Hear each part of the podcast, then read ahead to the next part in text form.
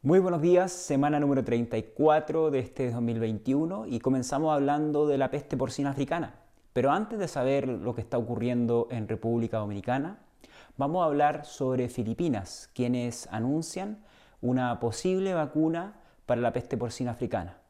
Sé que muchas veces hemos escuchado ya a personas, a diferentes eh, investigadores que han anunciado esta vacuna y lamentablemente no han cumplido con el tiempo establecido pero creo que tras un intenso análisis eh, de diversos medios, analistas, científicos, instituciones, podemos ver de que incluso el USDA eh, pronostica que los resultados de Filipinas pueden tener una gran probabilidad de éxito para esta vacuna. No quiero augurar nada, sino que decirles que voy a estar muy atento a la situación que está ocurriendo con los resultados de esta vacuna. Eh, ¿Por qué Filipinas? Se, preguntarán mucho. Este país, junto con Vietnam y otros países del sudeste asiático, se vieron fuertemente afectados por la peste porcina africana. Muchos pensarán que quizás China fue el único gran afectado, pero estos países que tenían una gran tradición porcina y un gran consumo se vieron fuertemente afectados. Solo decirles que en el año 2015 Filipinas tenía casi 5, 4 millones de cerdas, Vietnam 5, eh, por tanto, en conjunto casi duplicaban la cantidad de cerdas que existen en toda Latinoamérica. Entonces, imagínense un poco cómo se encontraban los inventarios y cómo les afectó la peste porcina africana. Voy a estar muy atento a los resultados y se lo estaré informando muy, muy pronto. Por otra parte, en República Dominicana ya salió el informe de la OIE que oficializa lo que ya les comentaba la semana pasada, de que la peste porcina africana ya estaba desde hace muchos meses antes de la notificación oficial que hizo el, ente de salud animal de este país.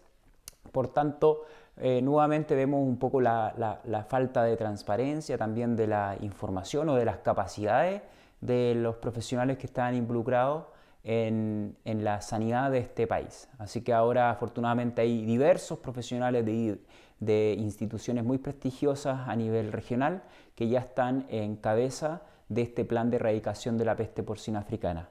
Ahora podemos ver una mayor cantidad y frecuencia de noticias para poder saber la situación actual.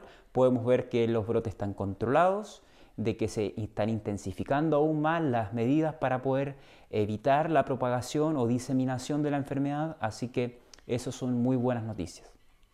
Cambiando de tema, el mundo sigue y eh, las proteínas alternativas cada vez más acaparan los medios de comunicación, cada vez más el posicionamiento digital de estas grandes salvadoras de la alimentación global están ocupando como si estuviese creciendo de una forma significativa el consumo. Entonces aquí eh, voy a hacer un análisis y, un comentario. Me encantaría que dejaran ustedes vuestra apreciación de lo que ustedes piensan. Recuerden seguir también el canal de YouTube si es que no lo están siguiendo o dejar comentarios. Pero quisiera mencionarles de que Actualmente el mercado global de la proteína, de la carne, alcanza los 170 mil millones de dólares y las proteínas alternativas no alcanzan aún los 3 mil millones de dólares. Es decir, que dentro del market share no hay más de un 1,8% de la facturación en las proteínas alternativas. Sin embargo, podemos ver de que los medios de comunicación, que las redes sociales acaparan de forma significativa por sobre la carne y los beneficios que ésta contiene en la alimentación del ser humano. Y esto es un llamado a decirle a aquellas empresas que ya hemos visto, eh, lácteas, cárnicas, que ya están incluso adoptando hamburguesas vegetales. Creo que también con ese mismo esfuerzo tienen que hacer campañas para proteger vuestro principal eje del negocio, que es la producción de la carne no solamente para poder aumentar aún más vuestra facturación, sino que también para proteger el alimento hacia la humanidad.